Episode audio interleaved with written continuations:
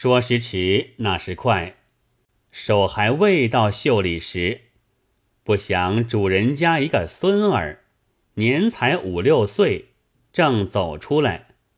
小厮家眼镜望见那人是个野狐，却叫不出名色，奔向前止住道：“老爹，怎么这个大野猫坐在此，还不赶他？”王臣听了。便醒悟是打坏眼的这壶，急忙拔剑照顶门就砍。那壶往后一躲，就地下打个滚儿，露出本相，往外乱跑。王臣仗剑追赶了十数家门面，向个墙里跳进。王臣因黑夜之间无门寻觅，只得回转。主人家点个灯火，同着王福一齐来迎着道：“饶他性命吧。”王臣道：“若不是令孙看破，几乎被这孽畜钻了书去。”主人家道：“这毛团儿也奸巧嘞，只怕还要生计来取。”王臣道：“今后有人把野狐氏来诱我的。”定然是这孽畜，便挥他一剑。一头说，已到店里。店左店右住宿的客商闻得，当做一件异事，都走出来讯问，倒办得口苦舌干。王臣吃了夜饭，到房中安息，自想野狐忍痛来多钻这册书。必定有些妙处，愈加珍密。至三更时分，外边一片声打门，叫道：“快把书还了我！寻些好事酬你。若不还时，后来有些事做，莫要懊悔。”王臣听得，气愤不过，披衣起身，拔剑在手。又恐惊动众人，悄悄地步出房来，去摸那大门时，主人家已自下了锁，心中想到，便叫起主人开门出去。那毛团已自走了，砍他不着，空惹众人憎厌，不如憋着鸟气来招，却又理会。王臣一先进房睡了，那狐喊了多时方去，何店的人尽皆听的。到次早，齐劝王臣道：“这书既看不出字，留之何益？不如还他去吧。倘真个生出事来，懊悔何及？”王臣若是个见机的。听了众人言语，把那册书置还胡经，却也罢了。只因他是个倔强汉子，不依众人说话。后来被那胡把个家业弄得七零八落，正是不听好人言，必有西黄泪。当下王臣吃了早饭，算还房钱。收拾行李，上马进城。一路观看，只见屋宇残毁，人民稀少，街市冷落，大非昔日光景。来到旧居地面看时，唯存一片瓦砾之场。王臣见了，不生凄惨，无处居住，只得寻个寓所安顿了行李。然后去访亲族，却也存不多几家。相见之间，各诉向来踪迹。说到那伤心之处，不觉扑簌簌泪珠抛洒。王臣又言：“今欲归乡，不想屋宇俱已荡尽，没个住身之处。”亲戚道。自兵乱以来，不知多少人家父南子北被掳被杀，受无限惨祸，就是我们一个个都从刀尖上拖过来的，非容易得有今日。像你家太平无事，只去了住宅，已是无量之福了。况且你的田产，亏我们照管，依然俱在。若有念归乡，整理起来，还可成个富家。王臣谢了众人，遂买了一所房屋，准备日用家伙物件，将田园逐一经理停妥。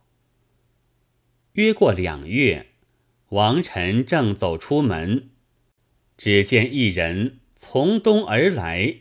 满身穿着麻衣，肩上背个包裹，行旅如飞，渐渐至近。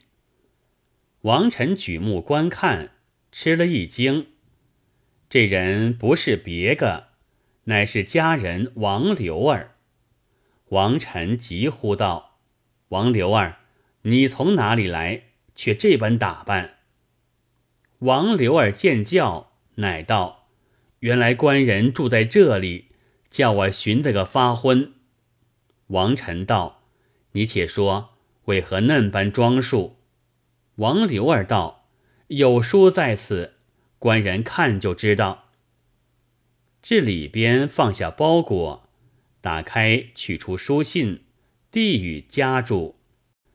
王臣接来拆开看时，却是母亲手笔，上写道。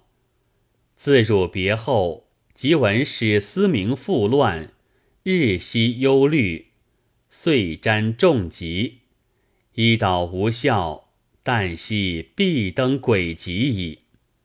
年逾六至，已不为妖。弟恨衰年值此乱离，客死远乡，又不得汝兄弟送我之中，深为痛心耳。但吾本家禽，不愿葬于外地，而又虑贼势方炽，恐京城复如前番不守，又不可居。终日思之，莫若尽弃都下破残之业，以资丧事。应五谷入土之后，远返江东，此地田土丰富。风俗淳厚，况昔开创甚难，绝不可轻废。似干戈宁静，徐图归乡可也。倘为无言，自离罗网，颠覆宗祀，虽及泉下，誓不相见。如其治之。王臣看毕，哭倒在地道。指望至此重整家业，同归故乡。不想母亲反为我而忧死。早知如此，便不来的也罢。悔之何及？哭了一回，又问王刘儿道：“母亲临终，可还有别话？”王刘儿道：“并无别话，只叮嘱说。”此处产业向已荒废，纵然恢复，今史思明作反，京城必定有变，断不可守。叫官人作速一切处置，备办丧葬之事。营救葬后，远往杭州避乱。若不遵依，死不瞑目。王臣道：“母亲一命。”岂敢违逆？况江东真似可居，长安战争未息，弃之甚为有理。急忙置办催长，摆设灵座，一面差人往坟上收拾，一面央人将田宅变卖。王刘儿住了两日，对王臣道：“官人修筑坟墓起来。”尚有整月烟迟，家中必然悬望。等小人先回，以安其心。王臣道：“此言正合我意。”即写下家书，取出盘缠，打发他先回。王刘儿临出门，又道：“小人虽去，官人也需作速处置快回。”王臣道：“我恨不得这时就飞到家，何消叮嘱？”王刘儿出门，洋洋而去。且说王臣这些亲戚晓得，都来吊唁，劝他不该把田产清废。王臣因是母命，执意不听众人言语，心忙意急。上好田产，都只卖得个半价，盘桓二十余日，坟上开土筑穴，诸事色色俱已停妥，然后打叠行装，带领仆从离了长安，星夜往江东赶来。迎灵车安葬，可怜仗剑长安毁浪游，归心一片水东流。北堂空作班衣梦，泪洒白云天尽头。话分两头，且说王臣母妻在家，真个闻得史思明又反，日夜忧王臣。懊悔放他出门。过了两三月，一日忽见家人来报，王福从京师寄信回了。姑息闻言，即叫唤进。王福上前叩头，将书递上，却见王福左眼损坏，无暇详问，将书拆开观看，上写道。自离西夏，一路托毕粗安，至都查核就业，幸得一毫不费，以经理如昔矣。更喜得与故之胡巴判官，引至元丞相门下，颇蒙轻判。书至，即将江东田产进货，火速入京。勿计微职，有误任期。相见在耳，书不多赘。南陈百拜。姑媳看罢书中之意，不生欢喜，方问道：“王福，为甚损了一目？”王福道：“不要说起，在牲口上打瞌睡，不想跌下来，磕损了这眼。”又问：“京师近来光景比旧日何如？亲戚们可都在吗？”王福道：“满城残毁过半，与前大不相同了。亲戚们杀的杀，掳的掳，逃的逃，总来存不多几家。尚还有抢去家私的，烧坏屋宇的，占去田产的。”唯有我家田园屋宅一毫不动。姑媳闻说，愈加欢悦，乃道：“家业又不曾废，却又得了官职，此皆天地祖宗保佑之力，感谢不尽。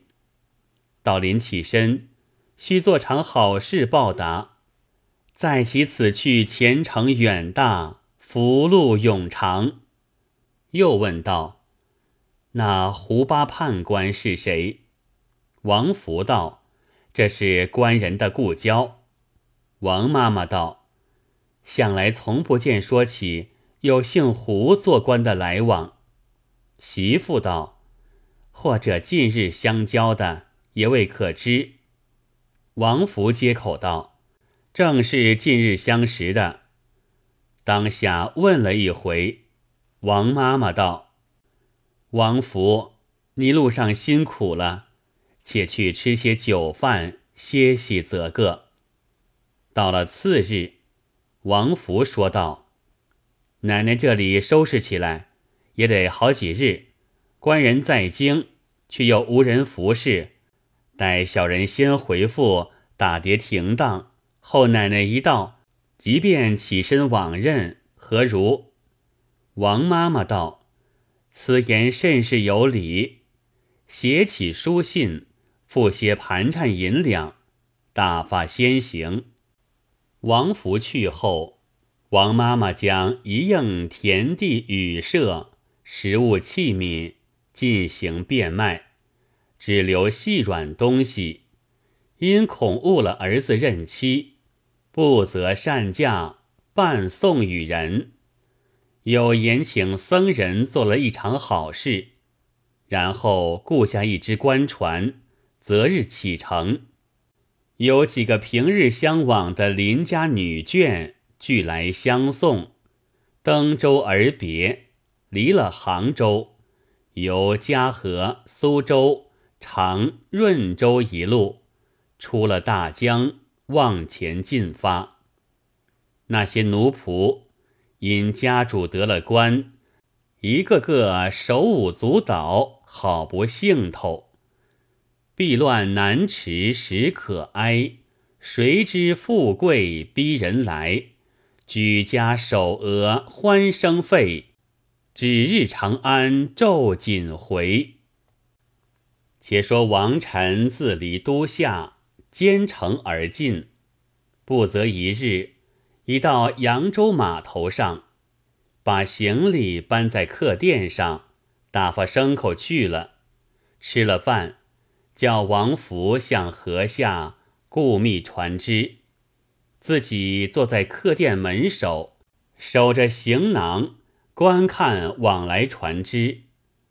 只见一只官船溯流而上。船头站着四五个人，喜笑歌唱，甚是得意。渐渐至近，打一看时，不是别个，都是自己家人。王臣心中惊异道：“他们不在家中服役，如何却在这只官船上？”又想到，想必母亲亡后又归他人了。正一亚间，舱门帘儿起处，一个女子梳头而望。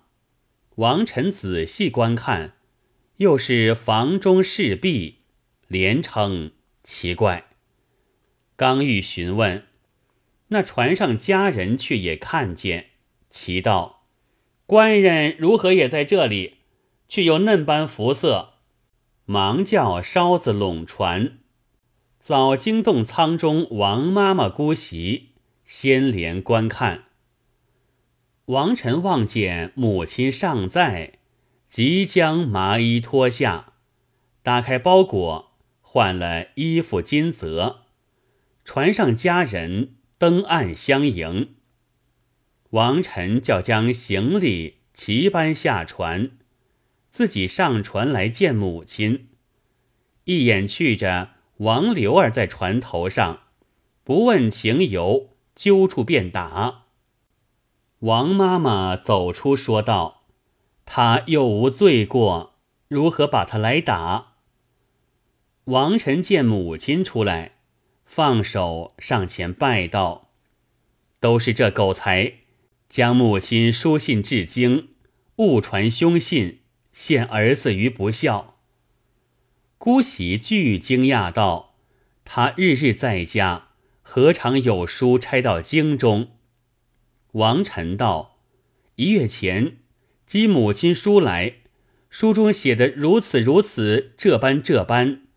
住了两日，遣他先回安慰家中，然后将田产处置了，星夜赶来，怎说不曾到京？”何家大惊道。有这等异事，哪里一般又有个王刘儿？连王刘儿倒笑起来道：“莫说小人到京，就是这个梦也不曾做。”王妈妈道：“你且取书来看，可像我的字迹？”王臣道：“不像母亲字迹，我如何肯信？”便打开行李，取出书来看时。乃是一幅素纸，哪有一个字影？把王臣惊得目睁口呆，只管将这纸来翻看。王妈妈道：“书在哪里？把来我看。”王臣道：“却不作怪，书上写着许多言语，如何竟变作一幅白纸？”王妈妈不信道：“焉有此理？自从你出门之后，并无书信往来。”直至前日，你差王福将书接我，方有一信，令他先来赴你。如何有个假王刘儿将假书哄你？如今却又说变了白纸，这是哪里学来这些鬼话？